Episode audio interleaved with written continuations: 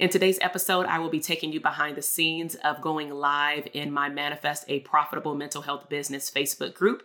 If you would like to join in on the fun beyond the podcast episodes and special pop up workshops, please make sure to check the link in the bio for access. Now, tune in to today's podcast episode.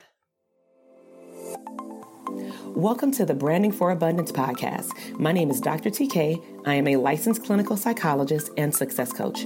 My goal on this podcast is to simply teach you how to proclaim your victory in your relationships, academic and career endeavors, business, money, and your mindset. Learn some simple tools and techniques to brand your life for abundance and live your epic lifestyle. Welcome back to the Branding for Abundance podcast, where therapists deserve abundance. This is your host, Dr. TK, clinical psychologist and number one therapist business coach. So, today I first want to um, let everyone know that I am super grateful for our Facebook community. The name of the group is Manifest a Profitable Mental Health Business. And this is a fairly new group in the last three to four weeks. We just wrapped up a two and a half to three week boot camp for manifesting a profitable private practice. And we have have welcomed 21 new students into the last cohort of this year, 2021, to the Dope Therapist Academy. So I'm super excited that those students have taken the leap of faith to bet on them and to invest in themselves. So in today's podcast episode, I want to talk about a topic that is near and dear to my heart and also opening up a little bit more about how my history um, with family, money mindset, prosperity, and abundance has shaped the person and business owner that I am today. And so, the topic of today's episode is money can bring a peace of mind. Money can bring a peace of mind. And so I know that as growing up, some of us may have heard something like, you know, money doesn't buy happiness, but I know for damn sure it can buy a peace of mind. And so as I take you back through my childhood, I want to highlight one significant relationship that really shaped me over time without me even knowing it. Okay. So I'm going to, um, you know, let you in. Some of you may have heard some of my background before, but I was raised in a single parent household um, by my mother. My mother was the only girl out of four children. She was the second oldest. And, you know, I spent a lot of time, hence because my mom being a single parent, I spent a lot of time with my maternal grandmother and grandfather. We lived in Compton, California. I pretty much grew up in Compton, California since I was two years old all the way up until recently, November 2019. And then I decided to move out of the city just because I was tired of the busyness and also because at the time and currently, yeah, I have two boys, a 10 year old and a three year old. I really had to project out into my future and ask myself, do I truly want to raise two black boys in that particular neighborhood, considering the things that I've been exposed to as a young woman growing up? And so I decided to stop playing the I'm awake game and I decided to take a leap of faith and go ahead and move 50 miles out to a city in which honestly I can get the best bang for my buck. They have a very good school district. And I also have a uncle that lives about five minutes away, which is my mom's younger brother.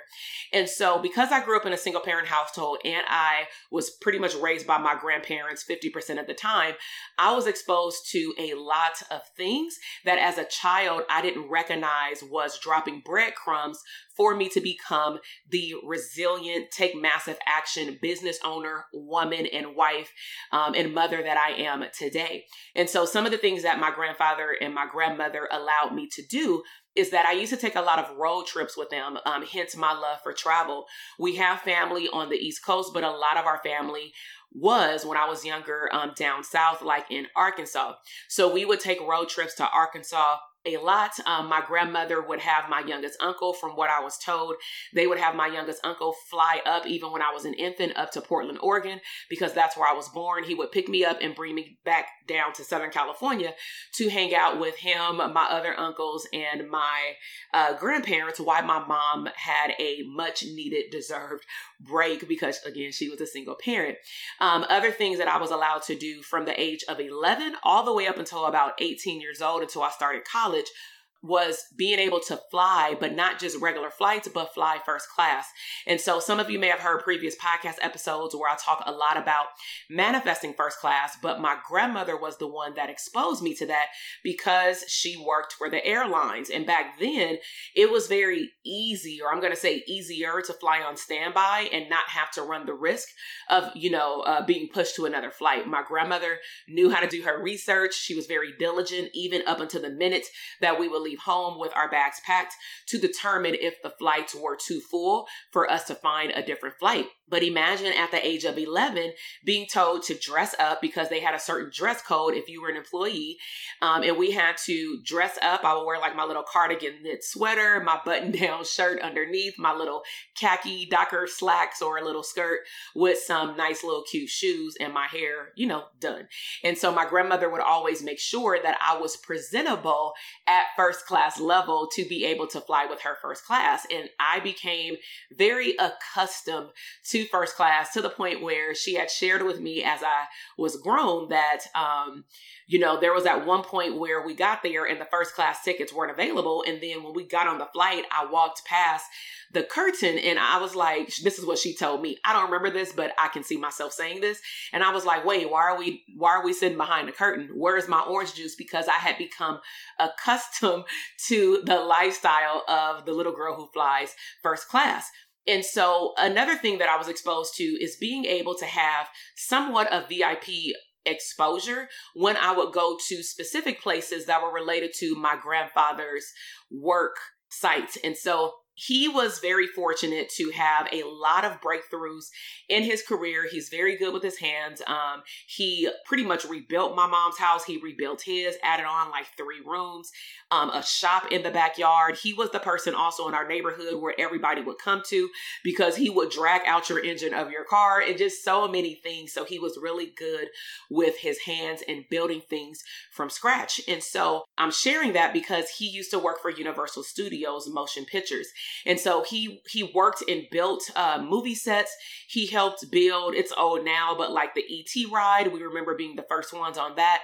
He built the Jaws uh, show that was part of the tram ride, and then he worked on uh, you know Martin show um, for years. And so he would come home talking about what it would be like to be around Martin and whoever else was on the show. And he had, you know, his things to say. But nevertheless, when we would go to family trips to U- Universal, we would get a special badge to be at a certain point in the line. And then he would actually tell us where to sit to get the biggest bang for not our buck per se, because we all got in for free, but being able to experience the best parts of the ride. So, because he was really proud of the things that he had built, you know, during his lifetime. And so, as I entered into my teen years, I realized over time, hindsight, that of course I did not have a very good relationship with my grandfather, even though we had experienced so much abundance. And it was really about us butting heads. Um, he would say certain things that would rub me the wrong way. And I think that out of all of the grandchildren and his children, I was considered the softest. I would be the one that would cry. And I think that that plays a large role in me being very assertive now in relationships, in my marriage, in job sites when I had nine to five jobs. It made me into the person that I am today because I didn't want to feel like I was being ran over with somebody's choice of words. And so as I moved through teens, I knew that I didn't like our relationship, but I was also the closest grandchild to him at that time because everybody else lived either 50 miles away or in an entire another state. And so when I was in graduate school around the age of 26, 27, he went for a regular checkup and he had been having some medical complications to the point where he had to change his diet. But then we were informed that he would have to have, you know, triple bypass surgery. And I remember the day that I was told this information by my mother, I broke down crying. I was in a state of fear. Like, what if he doesn't make it out of the surgery? That's a pretty big surgery. And that's when I realized how big of a deal forgiveness is because when you are potentially faced with someone having a health issue that can pretty much end their life, I just know from a therapist perspective, even though I was at the beginning of my therapist career because I was in grad school, I also recognized that I no longer wanted to live in a state of unforgiveness where me and someone that helped raise me was not on a good page. And so he was successfully able to go through the triple bypass surgery and then he actually ended up joining church. And he started to have a different state of mind um, even in terms of his interactions with me. Like he was more calm. When i would express myself to him and tell him that he hurt my feelings he wouldn't continue to badger at me, which is what he used to do. He was like a completely different person. And I just thought to myself, and I used to tell like my mom and them, like, wow, he had to have triple bypass surgery and he had to go under for surgery in order for him to have this wake up call like you know i'm not gonna live forever i should probably be a little bit nicer. At least that was my take on it because he would always be in supportive of us going to church. He would go to church for significant events like pastor appreciation day or if my grandfather and grandfather would give a lump sum of money each year like a lot of money to the point where he would go to those celebrations. But outside of that you would not see him go to church all of a sudden he was going to church. And it was interesting to see the people at the church because our church the church that we belonged to at that time seated over a thousand people. And so it was very significant when he would walk down the long aisle because my grandmother was sitting in the same like 11th pew of the church in the middle because we had like four sections and a balcony. And it was very apparent that everybody was like oh my god he coming to church? because everybody knew who and what kind of person my grandfather was. I'm just going to leave it at that. And so a few years later, my grandfather started to experience some stomach problems. And things started to happen pretty progressively um, because just fast forward a few years after taking him to the doctor multiple times now for his stomach and changing up his diet, even though he was in very good shape, he would ride his bike every single day and go, you know, walking with his friends in the neighborhood in Compton um, my grandmother noticed that something was significantly wrong. They took him to the doctor and he he looked like he was falling asleep, but we knew later on that he was losing consciousness. And so that was pretty scary. And then he just stayed in the hospital. Then within a week, we were told that he was in stage four of cancer. And we just thought to ourselves, did it happen so progressively or maybe did he go to a doctor's appointment by himself or go into a room by himself while my grandmother was in the office? And because of ego, shame, and pride, he chose, I'm, I'm just guessing, he chose not to share this information because it just seemed as though with the conversations that we were having with the doctors, that there was some conversation about something being wrong with him and then none of us knowing that this was um, happening. And so he started to digress very quickly. They moved him into a i can't remember the name of it but pretty much the home where you know you're on the last leg of your life and pretty much is to help you stay comfortable. And so my mother went to go visit a few times. My second youngest uncle didn't want to visit that much. My uncle flew down here, which is my oldest uncle from Oregon. He flew down here to spend some time. He's like the junior of my grandfather. And of course, my grandmother would go like every day. And so I went like twice. I was going in between my shifts when I was working for the juvenile justice aftercare program. I would just make sure that I scheduled the kids that I needed to see that were in that area to go and visit my grandfather. And I remember my mother stating, You need to go visit him tomorrow. I'm going to go spend the whole day with him. Um, and then she had like family friends come Um, you know, in and out while she was there. And then I went the following day. And so I noticed that when I was there, emotionally, I could not tolerate seeing a person that was once standing up very strong, 74 years of age, looking like he was 55. He was a sharp person. He was the person who, as I was growing older, him and my grandmother were on two different ends of the spectrum. My grandfather believed in paying for things in cash. He believed that we shouldn't have to pay interest for anything. Um, he believes in having assets. He believed we learned this hindsight in generational wealth. Okay. So after the day that I visited him, I received a phone call at four o'clock in the morning. I can never forget that day. It was a day I was scheduled to go take one of my kids to the DMV to get his ID. He had just been released from jail um, or camp. Um, he was 18 years of age. Like these things are traumatic for us when we get these type of phone calls, even though you know that someone is digressing. So I received the phone call at four o'clock in the morning. Immediately, because I heard my mom crying, immediately I went into I need to take care of my mother mode, right? I didn't feel like I had a room to cry because she's losing her mother. And it's not to say that I did not believe that I needed to experience something on my own with the grief and loss process. But when fight or flight happens, your body and your mind will do certain things and don't question it. As long as it's safe, roll with the flow. And so my mom said, you know, come over here. We're going to go pick up, you know, your grandmother and my uncle because one of my uncles still stays with my grandparents. So I'm like, all right. So in the midst of me walking out of my home at the time, I called my second cousin. He's pretty much right under me because I'm the oldest grandchild from my grandparents. So I called my cousin that lives in Washington. He has a wife and now has three children, but at the time he had two. Um, and he has a younger sister, but he's the son of my mom's older brother.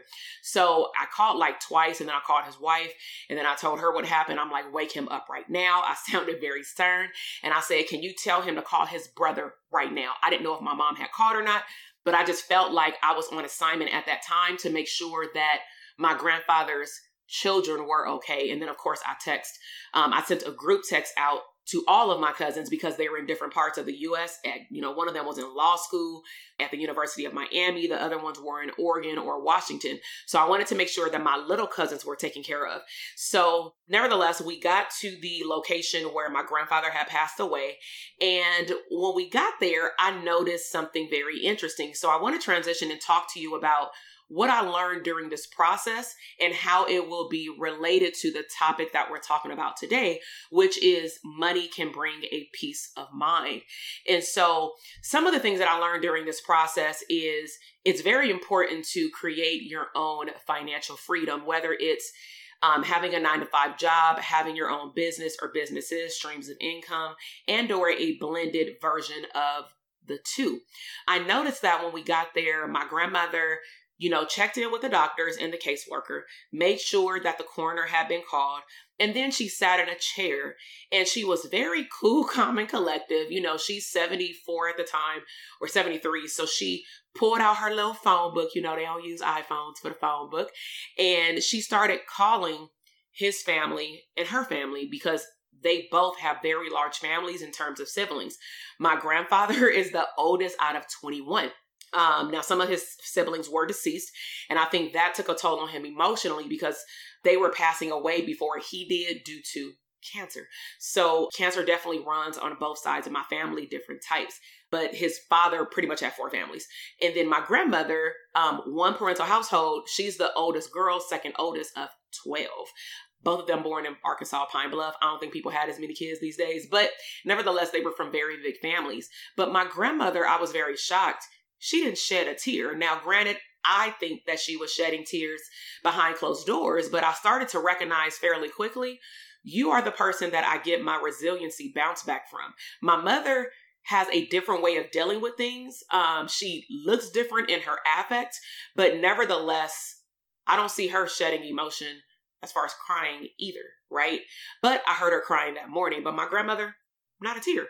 So I was questioning, like, why isn't she having a reaction? Then I started asking myself, why am I not having a reaction? So the coroner, nevertheless, took like four to five hours to get there. We left and we decided to go to, of course, the mortuary to handle paperwork. Now, in the midst of that, I think within the hour of us getting there, everybody had left the room. Of course, it's like a sheet, like around my grandfather's area and then on him. And something was pulling me to say goodbye in a different way. And most people would not do this. I apologize in advance, but I felt like I needed to see him at peace. And when I did what I did to see him at peace, I broke emotionally.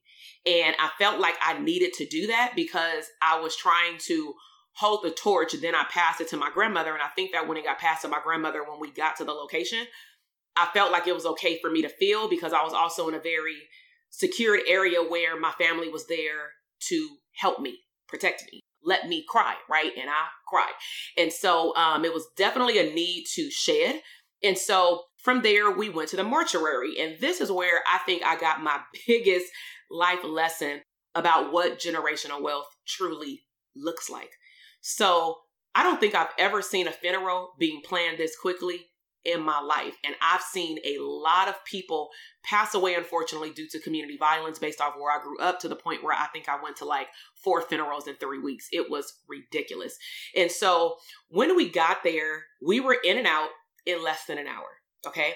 My grandfather and my grandmother, remember I said that they believed in generational wealth, but they never sat down and explained at least the second generation.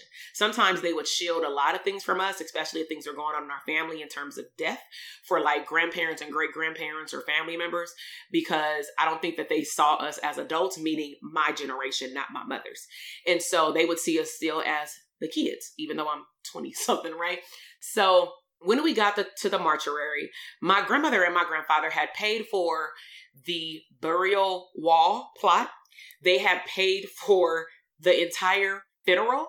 And for you to understand, if you haven't tapped into this world, because especially in the people of color community, we don't like to address these things until it's time to do a damn GoFundMe.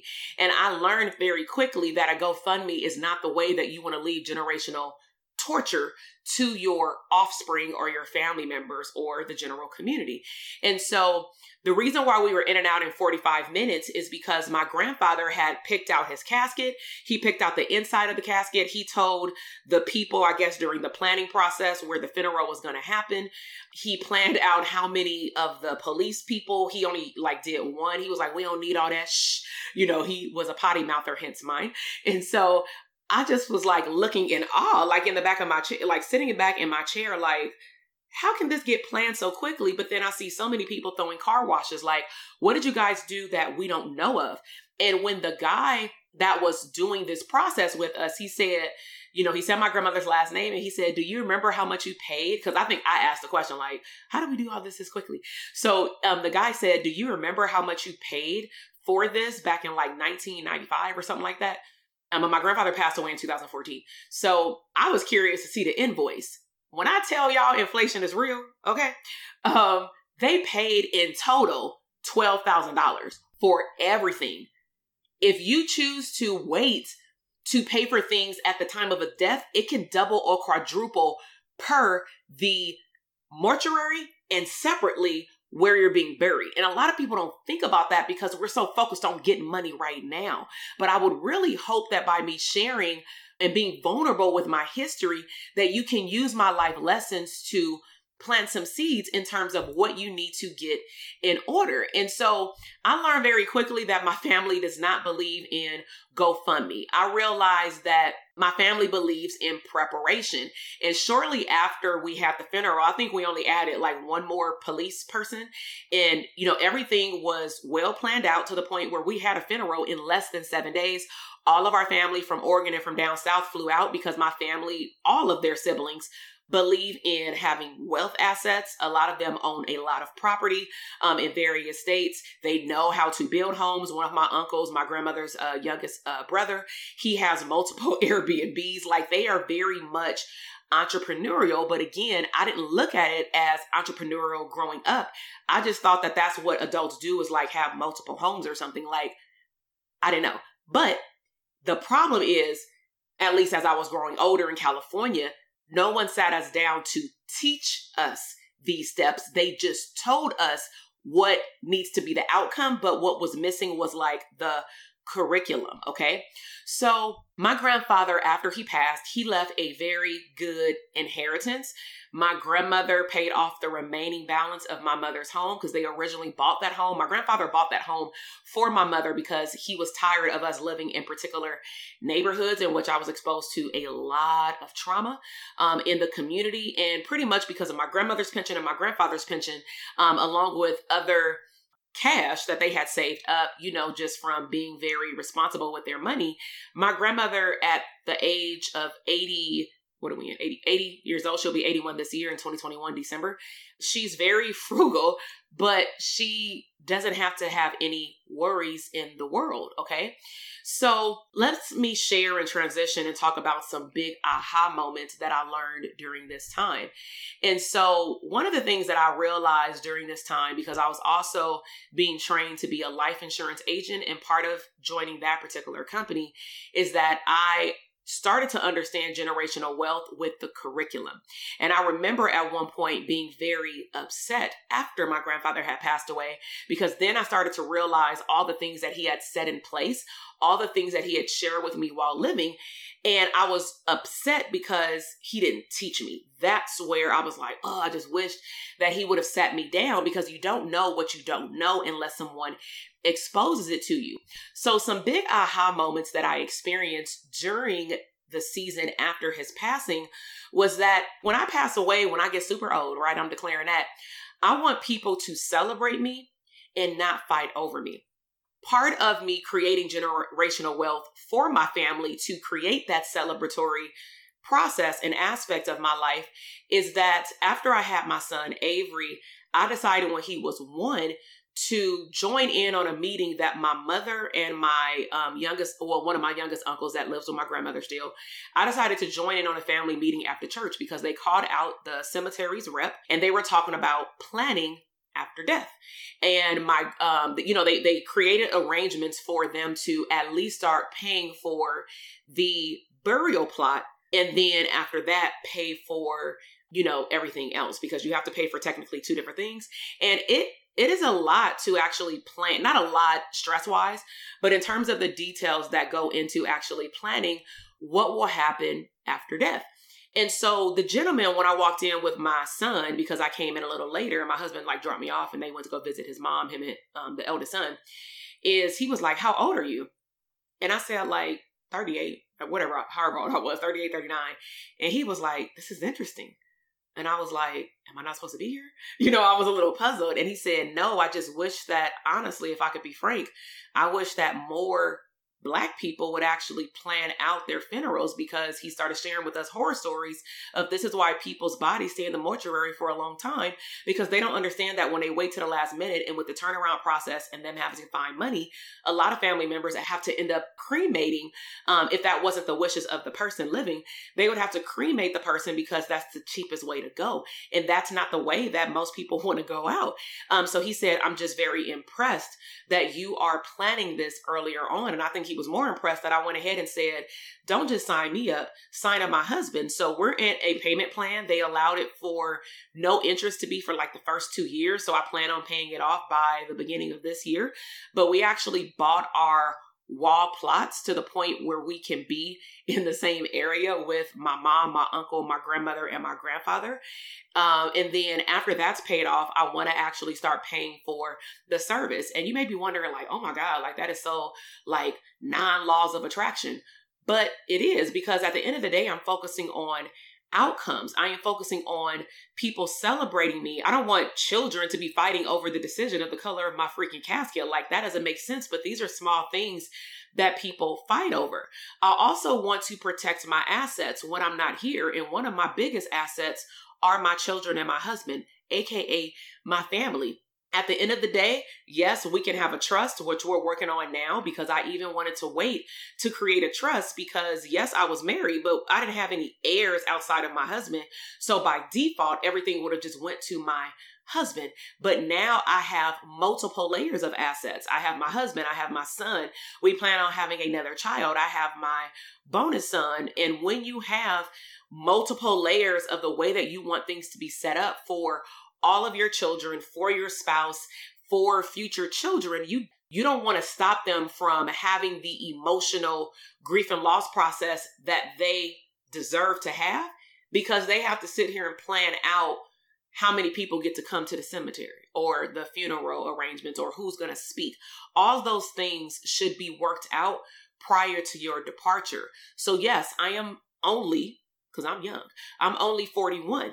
But there are things that I've learned in the last five years alone after my grandfather's passing, in which I will make sure that that's passed down to also and taught to my children. So, something I want you to think about is what paperwork needs to be in order, not just in your business, but in your personal life, because things in your business that are set up correctly can be either a blessing or a headache to your offspring. Does that mean that your offspring or your family will take over your mental health business? No, unless your child is a mental health therapist and you have various streams of income, but at least they know what to do upon your passing. And that's one of the things that we talk about in the Dope Therapist Academy, specifically, at least where all my clients learn this information um, in the first place, is having a professional will. And I give them instructions of how to create a professional will in which now I actually need to make another one moving into the following year. So if you've enjoyed this podcast episode and you want to share the wealth and the knowledge to other mental health therapists, please refer my podcast episode to other therapists. Please make sure that you're following the episode. Um, you can also, if you want to get daily text reminders about wealth, prosperity, and abundance for your lifestyle and your business, I would highly encourage you to sign up for our text community. They get different things than what I put on social media and or, you know, on my podcast or in our Facebook group. So you can text the word abundance to 310-388-8603. And at least for now, Monday through Friday, excluding the weekends, unless it's a special event, I will email a daily affirmation, usually in the morning around 7 or 8 o'clock Pacific Standard Time. Now, if you are listening to this episode and you are not watching it in our Facebook group, I would highly encourage you to join in on the fun because they get additional workshops throughout the year. And this is stemming from an epic and aligned uh, manifest a profitable private practice bootcamp that we had, but now we're opening up the group for therapists who want to manifest a profitable mental health business, in which I will be sharing, of course, on the podcast as well, information about how people can not only have a profitable mental health business for a private practice, but also be able to their mental health business later. So I really hope that you enjoyed this podcast episode, and I will see you in the next one. Bye. Thank you so much for listening to the podcast episode today. I am super excited to see your growth in your business, career, money, and relationships.